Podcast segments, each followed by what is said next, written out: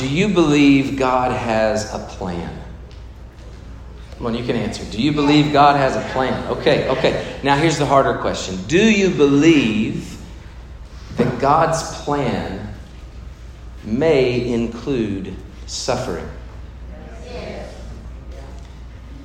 You know, we love to quote the Bible in Jeremiah 29 11, where the Lord said, For I know the plans I have for you plans to prosper you, to give you a future and a hope. We love to quote that verse, but have we forgotten that God also purposes suffering to bring about his will?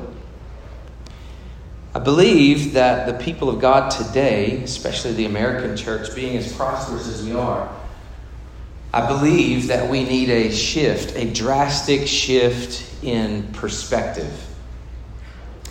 We need a perspective that keeps God's providence in view.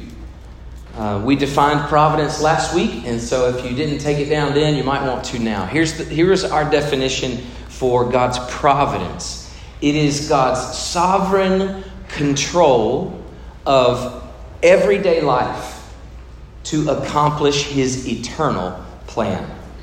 So, providence is God's sovereign control of everyday life to accomplish his eternal plan. So here's the reason that's important. When your life takes a sharp, unexpected turn, how do you respond? When someone that's supposed to love you turns on you, betrays you, stabs you in the back, how do you respond? Do you hold a grudge? Are you angry with God? When you've been falsely accused, maybe slandered publicly, how do you react?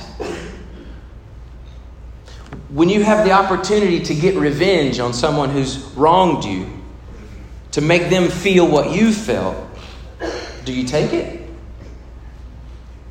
The reason these questions matter is because they determine whether or not we see life through the lens of God's providence. You can endure difficulty, endure hardship, even the offenses of others, if you understand that God is sovereignly in control of everyday life to accomplish his eternal purposes. Joseph dealt with all of this and so much more. He handled it all with, uh, you'd have to say, like some kind of superhuman integrity. He, he's a, a great example for us. But one thing we've learned as we've been studying through this particular sermon series, True and Better, we've learned that he's not just an example, he's actually meant to point us to someone greater. The true and better Joseph, Jesus Christ. He is the ultimate suffering Savior. So grab your Bibles, if you will. We're going to finish the book of Genesis today. Um, I told you this was a series where we're going to see Christ in all the Bible, and we've been on a journey for several weeks now. We still haven't made it out of Genesis. I promise we'll pick up the pace. Uh, but Genesis just so rich with so many beautiful things we couldn't uh, couldn't skip through. If you'll find your place in Genesis 45, before we get there, I just want to summarize to lead us up to that point. Okay, Genesis 45, and I'll ask you to stand in a moment. Joseph. Joseph was the beloved son of his father Jacob. Jacob loved his wife Rachel. He also had Leah, and, they had many children. But Rachel's first son, the 11th son of Jacob, was a boy named Joseph. And of all his sons, Jacob loved Joseph the most. He favored him in every way. Jacob made for his son a coat of many colors, right? You remember the story, maybe? This super colorful coat, which uh, really helped him stand out from the rest of his brothers, which wasn't all that helpful. One day, Joseph was sent by his dad to go check on his brothers, and at the end of that long journey, he found himself at the bottom of a pit. And he was at the bottom of the pit because his brothers were jealous and angry and hated him. They resented Joseph for his father's love. They took him and they threw him in a pit. And from the bottom of that pit, Joseph could hear them laughing and enjoying a meal while ignoring his screaming for help.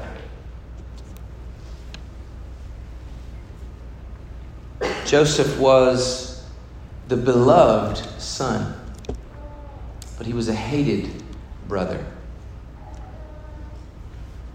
They took the coat that his father had given him and devised a plan to make it look like Joseph had been killed by an animal. They doused it in blood. Rather than kill him, they sold Joseph. They sold their own brother as a slave in, to an Egyptian ruler named Potiphar. And Joseph's life took a drastic turn. Forced to leave his father's side, he gave the sweat of his youth to building the house of another man. Joseph so, served his master faithfully. God blessed everything he did. Everything Joseph touched, it flourished. His master noticed that and kept elevating him up in service, giving him more and more responsibility. But Potiphar's wife also noticed how handsome Joseph was and how everything he touched was blessed. And she was attracted to him. And Potiphar's wife made a pass at him. She tempted him. She seduced him and asked him to come to bed with her.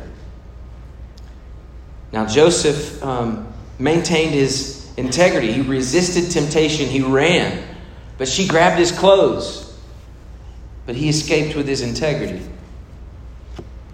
Joseph's clothes made for a, a good source of a piece of evidence for when she would falsely accuse him. She, she claimed that he had raped her, and as she screamed out, he took off and ran. And she had his clothes, and he was, I don't know, maybe naked, I don't know. So guilt, it just looked like it was an easy open and shut case. So wrongly accused and unjustly punished, Joseph is thrown into prison. Another drastic turn. And Joseph is a rejected servant. Another sharp turn in his journey. But even in prison, God gave him great favor so that everything he did was blessed. And it wasn't long before the warden of the jail took notice, elevated him up to where he was put in charge over all the other prisoners. Now, listen, I don't know if you catch this, but if you track his lifespan, here's what we know 10 long years Joseph spent in prison, in the darkness of the dungeon. Then the king's cupbearer and his baker were thrown into prison and were appointed to be with Joseph. One night they both had dreams, and God had given Joseph the wisdom to interpret dreams, so they asked him, Hey, you know, you, I had this crazy dream. What do you think it means? The cupbearer's dream, Joseph interpreted it. it. It meant that he was actually going to be reinstated to serve in Pharaoh's house again in three days. And the baker, I suppose, hearing how great this dream was, he shared his dream. And Joseph said, Well, your, your dream also is going to come true in three days. You will also be lifted up, but it's because you're going to be hanged by your neck. It's going to be the end of your life. Wasn't good news. Both dreams came true. And Joseph had asked the cupbearer before he was reinstated, he said, If you'll just please remember me when you get back to your post, if you'll just tell the Pharaoh there's a man in prison that he shouldn't be there. He's, he's been there a long time and he's innocent. Will, will you remember me? But Joseph was forgotten. Two more years. Until the Pharaoh had had a dream and no one could interpret it. All of his wise men, everybody tried, but nobody was willing to try actually because they, they just didn't know. And finally, cupbearer said, I, I actually know a guy who can interpret dreams, but he's in prison. So they called Joseph up, summoned him in Pharaoh's dream. Joseph knew. Pharaoh told him his dream.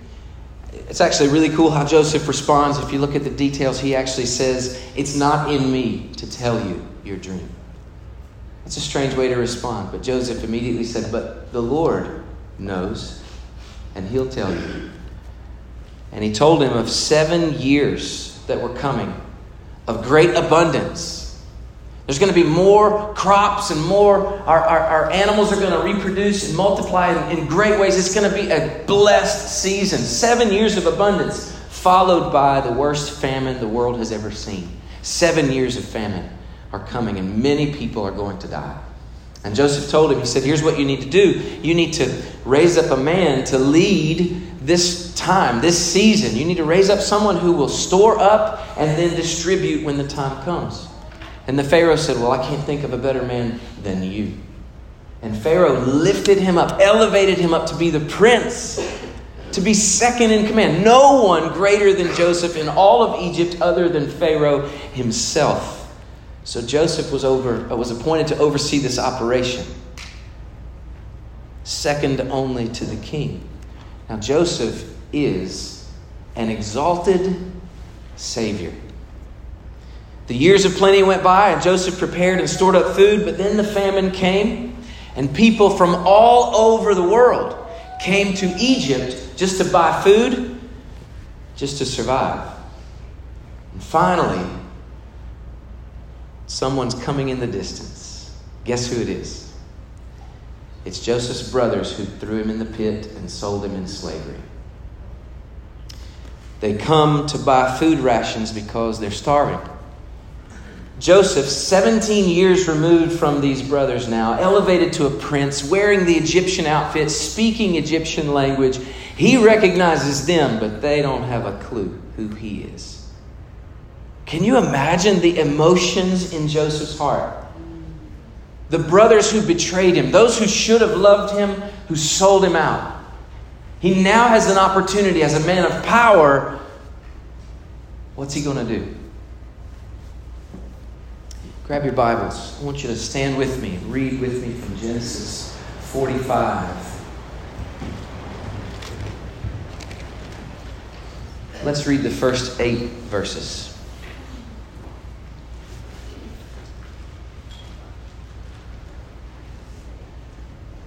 Then Joseph could not control himself before all those who stood by him. He cried, Make everyone go out from me so no one stayed with him when Joseph made himself known to his brothers. And he wept aloud, so that the Egyptians heard it, and the household of Pharaoh heard it. And Joseph said to his brothers, I am Joseph. Is my father still alive? But his brothers could not answer him, for they were dismayed at his presence. So Joseph said to his brothers, Come near to me, please. And they came near, and he said, I am your brother, Joseph, whom you sold into Egypt. And now, do not be distressed or angry with yourselves because you sold me here. For God sent me before you to preserve life. For the famine has been in the land these two years, and there are yet five years in which there will be neither plowing nor harvest. And God sent me before you to preserve for you a remnant on the earth, and to keep alive for you many survivors. So it was not you who sent me here, but God. He has made me a father to Pharaoh, and lord of all his house, and ruler over all the land of Egypt. Let's pray. Lord, you are sovereignly in control of all of life. Sometimes we cannot see it. Sometimes we're so blind to your providence that we get caught up in the emotion of a moment, the feeling of betrayal, the, the hurt of disappointment, the depression that comes. We, we get lost in the emotions of the moment. Lord, give us clarity today to see your providence, your sovereign control. As we look to the life of Joseph, Lord, we want to lift up Jesus. We want to see our Savior who suffered and died on our behalf so that he could save us.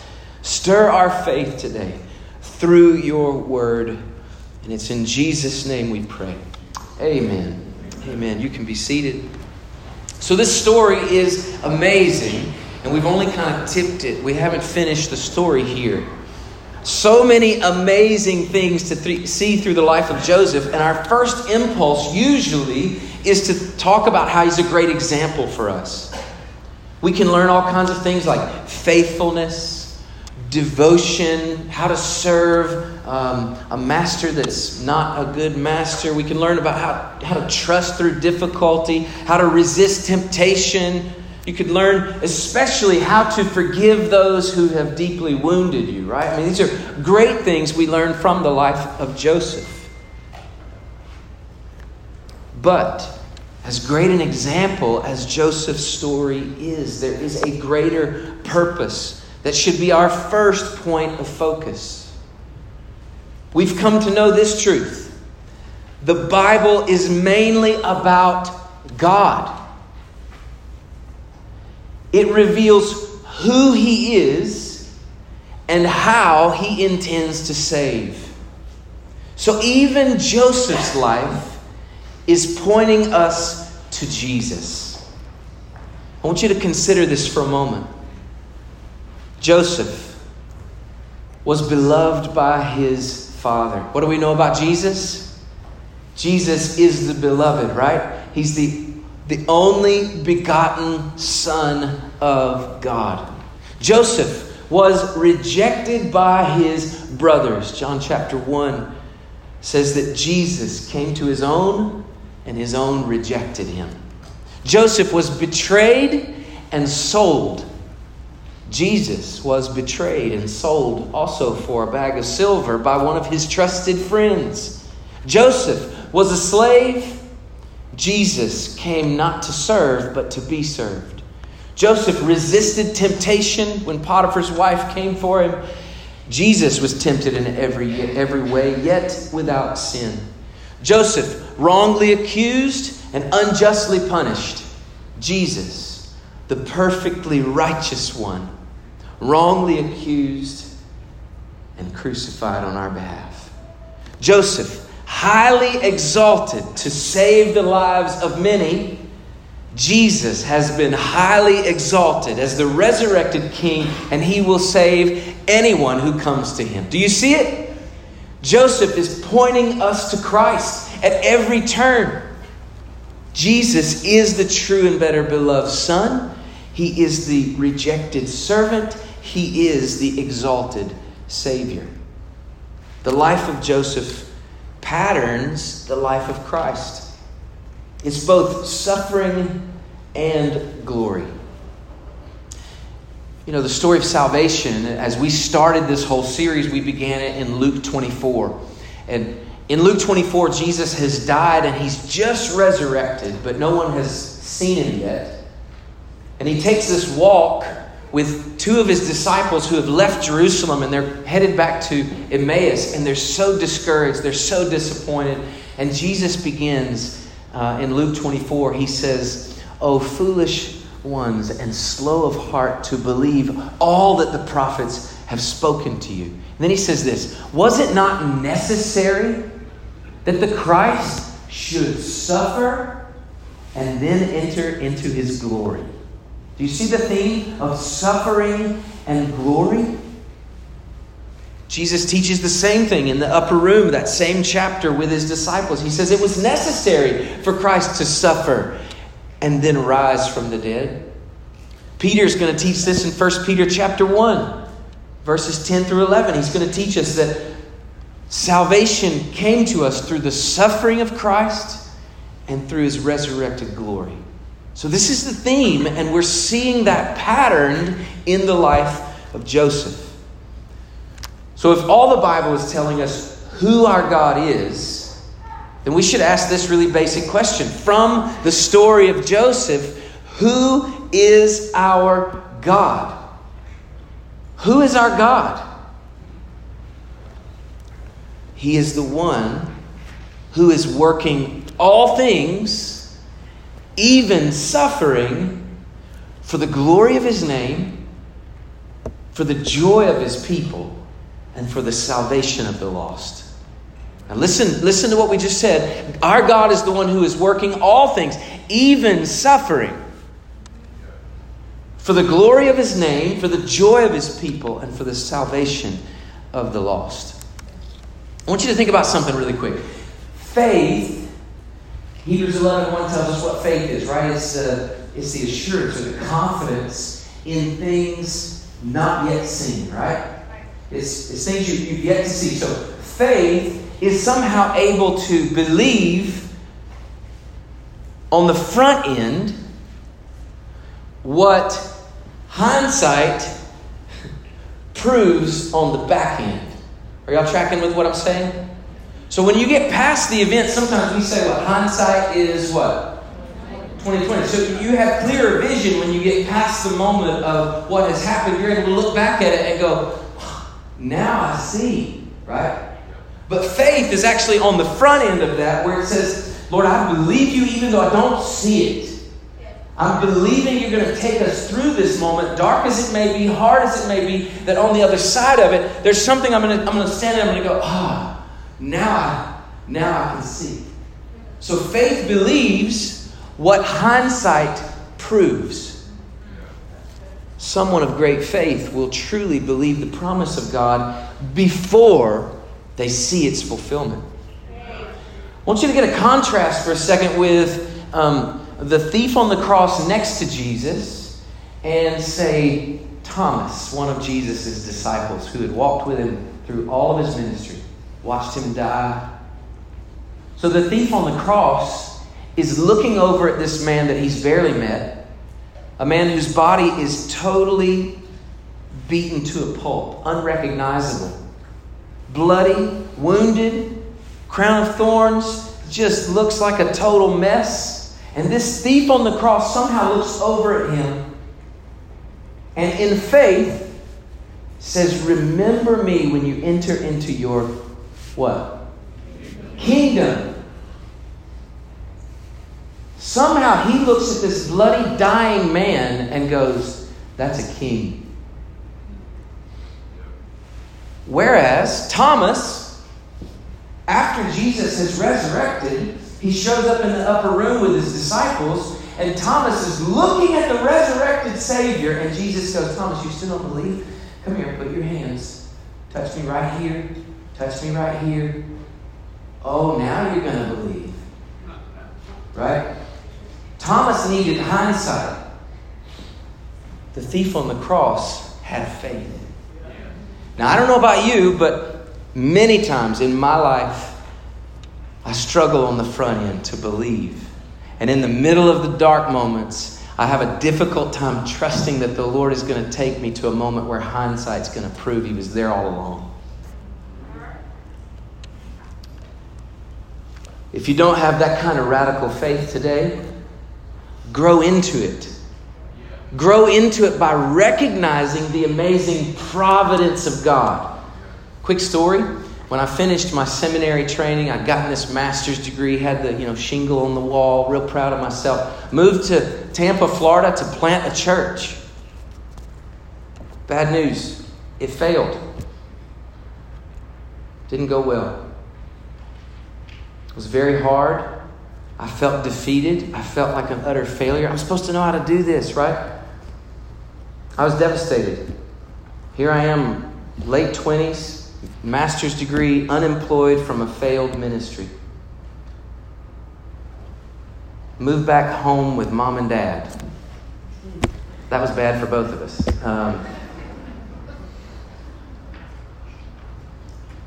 living in their basement, feeling depressed and defeated and like a failure. The Lord had a plan. It was in that season that I went to a little coffee shop in Jacksonville. I sat down to have a cup of coffee, and this little barista came over and served me my coffee. And I thought, hmm. And I met the woman who would become my wife and the mother of our 17 children.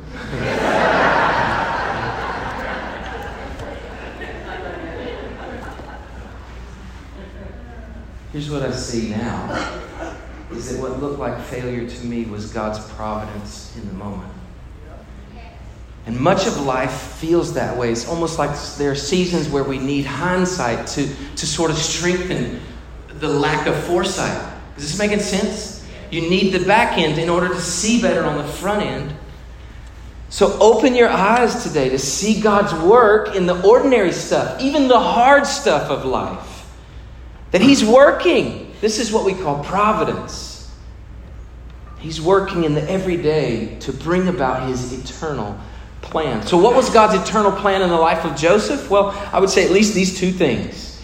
At least these two things. Number one, is to preserve the lives of the covenant people. Do you see what Joseph, he, he, he had hindsight on what God had done. He said, I can see at this point now that God sent me here to save your life. You guys betrayed me, and I thought I was a victim the whole time. But now I'm seeing that God put me here to save your skin. This is hindsight, it's a new perspective. What we know is that God had promised a, a, a son is coming right genesis 3.15 um, the, the serpent had tempted adam and eve and they failed and then god curses the serpent and says your offspring is going to hate her offspring but one day he her son one of her sons is going to crush your head as you bite his heel well, that was a promise of a coming Redeemer, right? But in order for that promise to be true, it has to be one of her offspring, her sons. Well, when we track her offspring, we're all the way down through Abraham, Isaac, Jacob, and now where do we go from here? And what we learn is that the son who will save does not come through Joseph. Isn't it crazy? 30% of the book of Genesis is devoted to Joseph's story, and yet Joseph is not going to be the grandfather of Jesus. What? Well, we are getting a glimpse of God's providential care to work the details to fulfill his promise some people may think that there is a God, like there's a God, He exists, He's out there somewhere, but He's not intricately involved in my life. That's called deism. And here's what you should know that is not the God of the Bible. We have a God who cares about the details, who is with us through it all, even though, listen, even though we are not the main character of the story. When you read Joseph's life, you can't help but know he's not the main character. He's not even in the lineage of the main character. But we get 13 chapters devoted to this guy? Jesus is not coming through Joseph. The Bible tells us that Jesus is the lion of who? Judah. Judah. Well, Judah is the one who sold Joseph into slavery. Oh, but Judah had a heart change. By Genesis 44, Judah was the one who said, No, no, no, no, no. Take my life instead of Benjamin. I can't bear to see my father grieve again like he's been grieving. Take my life. And Judah foreshadows a substitution that will come through his own lineage. So, the first big reason is to preserve the lives of the covenant people. God put Joseph where he was to save the lives of his promised people. But secondly, it's to pattern the life of the coming Savior, Jesus Christ, to pattern his life. We've already talked about it, but Joseph's story is more than just events, it's more than just history, it's a type of Christ. There's far too many parallels to just miss it Joseph is meant to point us to Jesus. One, one commentary I was reading this week said that there's 108, it actually listed 108 parallels from Joseph to Jesus. 108. After I read them all, he said there's way more, but you're probably tired of reading by now. and I was. Joseph's life is meant to show us how God uses suffering to accomplish his purpose. I want you to consider this. Let's just use this foresight, hindsight reality. And let's work the story backwards and see if it helps us to see God's providence.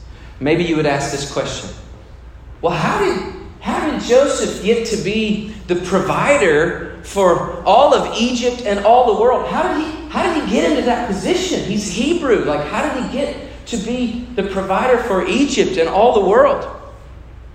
And your friend might would say, Well, I mean, he was, he was exalted from prison to the palace. He was, you know, from prisoner to prince. It's a beautiful story. And you'd say, well, well, how'd that happen? He'd say, well, he had the, the gift of dream interpretation. Why does that matter? And how did that help him get from prison to the palace? Well, Pharaoh had a dream. Well, how'd they, how'd they know he could interpret dreams? Well, he had interpreted the dreams of two prisoners while he was there, the cupbearer and the baker. And you might say, well, how did, how did they get in prison? Well, they had committed a crime against Pharaoh. Well, how did Joseph get in prison? Your friend would say, well, um, he was wrongfully accused of rape by his slave owner's wife. Yeah. What? He was a slave? Yeah, uh, yeah, he was a slave. He was, he was sold into slavery by his own brothers. Are you kidding me? What? Who does this? Why would they do that? Well, um, because Joseph was the favored son of his father's favorite wife. Jacob had more than one wife? Well, yes, actually, Jacob, um, the deceiver, was tricked by Laban into marrying Leah first, and then and then Rachel, and yeah, they had. They had well, how did he get tangled up with Laban? Well, um, so Jacob, let's see, Jacob um, stole the birthright and the blessing from his older brother Esau. Are you tracking? Because we could keep going. And this is how hindsight, when you look back at the story and you start seeing the details, you have to say, only God. Only God could do this. It's His providence. Joseph's brothers, when they came to Joseph, and Joseph finally maybe took his, his little uh, Egyptian hat off, took his robe off, he says, I'm Joseph. His brothers didn't have the faith in the moment to see that God had providentially worked and they were afraid for their lives. So Joseph helped them to see God's providence. And I want us to see two truths, two keys that unlock God's providence in this story and how they will help us, I believe, in our lives. Quickly, here they are. Joseph had gained a radically God centered perspective. A radically God centered perspective. Look back at Genesis 45. And I want you to see something here. It's beautiful. Verse 5. Joseph says to his brothers, And now do not be distressed or angry with yourselves because you sold me here, for God sent me. Now look at that. Joseph said to them, You sold me, God sent me. It's a radically God centered perspective. His, his perspective of the events of his life had become so God centered, he even could see the most, the deepest, most heinous kind of betrayal of offense as something God had orchestrated. You sold me. Can you imagine the, the depth of hurt and pain you'd have from your own brothers? I mean, to trade a human being your brother for a little bag of silver. Joseph's probably saying, eh, my, my life is not worth more than a little bit of money. And Joseph could have let all these years build resentment and a root of bitterness and hatred in his heart. Some of you know probably exactly what that's all about. But instead, Joseph sees their evil in light of God's goodness. The pain that they had inflicted, God's providence included. You sold me. No, no, no, no. God sent me. In Psalm 105, when the psalmist is writing a history of the people of God and he's writing that history to the glory of God, this is the way the psalmist says it in Psalm 105, verses 16 and 17, writing about Joseph's story. The psalmist says, when he summoned, when he, God, when he summoned a famine on the land and broke all supply of bread. Now, just be clear. Who did that? Who did the famine? Who caused the famine? Come on. Come on, come on. When he summoned the famine and caused all the bread supply to run out, who did that? We need to know that. What else did he do? Verse 17. He had sent a man ahead of them, Joseph, who was sold as a slave. Even the psalmist is reflecting back on the story to the glory of God and saying, God brought a famine. Oh, but God prepared a Savior. God sent Joseph, who happened to be sold as a slave. That was the means to God's ends. Joseph's slavery was the means of God's sending, and Joseph had come to realize it. So he had a radically God centered perspective. And then, secondly, a radically grace filled posture. Flip over a few pages in Genesis to Genesis chapter 50. His brothers thought that um, Joseph was only sparing their life because their father was still alive. And when Jacob died, when Israel died, the brothers began to fear for their lives. They were scared to death that Joseph, now that the covering of a common love was gone, that Joseph's going to step in and, and, and kill him. And he absolutely had the power to.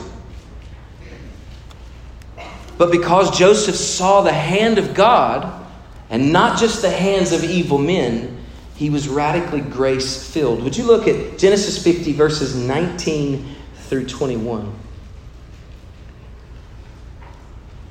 The brothers had come, they fell down face first before him, which is a fulfillment of a dream Jesus or Joseph had at the very beginning.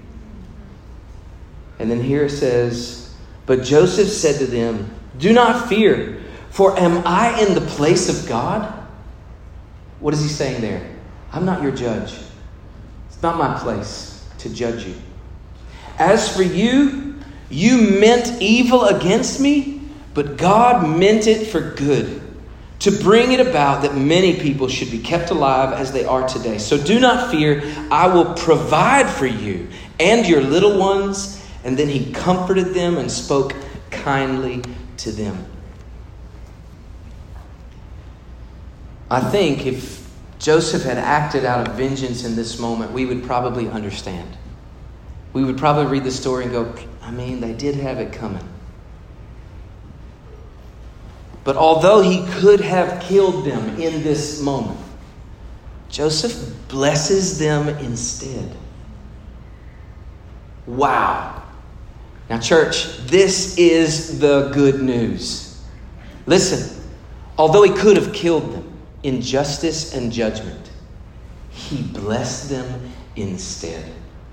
And Joseph said to them, What you meant for evil, God meant for good. Here's a portrait of the gospel. They meant to kill him, but God meant to save his killers. And in the same way, at the end of his earthly life, Jesus hanging and suffering on the cross crucified. And even the soldier who drove the nails in his hand bowed his face and bowed his knees before the cross and said, Surely this man was righteous. what we see is that the righteous one died at the hands of sinful men. and for the sins of those same men. They meant to kill him. They did. And he meant to save his killers. This is the beauty of the gospel. His death, his blood, it's on our hands because we are sinners, and as sinners, we are his killers. But the good news is this He suffered and died to save his killers. And the brothers that he could judge and destroy, he died to save.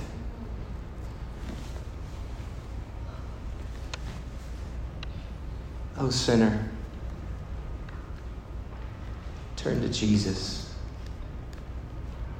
Repent of your sin and trust the Savior who suffered to save you.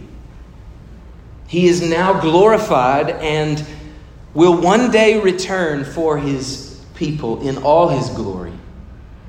We will all, everyone, bow the knee to him then. Choose this day to bow the knee to him as your Lord and your Savior. And then to you, suffering child of God, you are not alone in your darkness. In your prison, you are not alone. In your suffering, you are not alone. He is with you and He means it for ultimate good. He promised to never leave us or forsake us. So look through your pain with foresight, with faith, through the lens of God's providence, because there's hope in every hurt, there's purpose in all of our pain. God means our sufferings for good. We know that. He promised it in Romans 8 for believers that He's working all things for good. So I encourage you today pray for a shift of perspective enlightened by the goodness of his providence.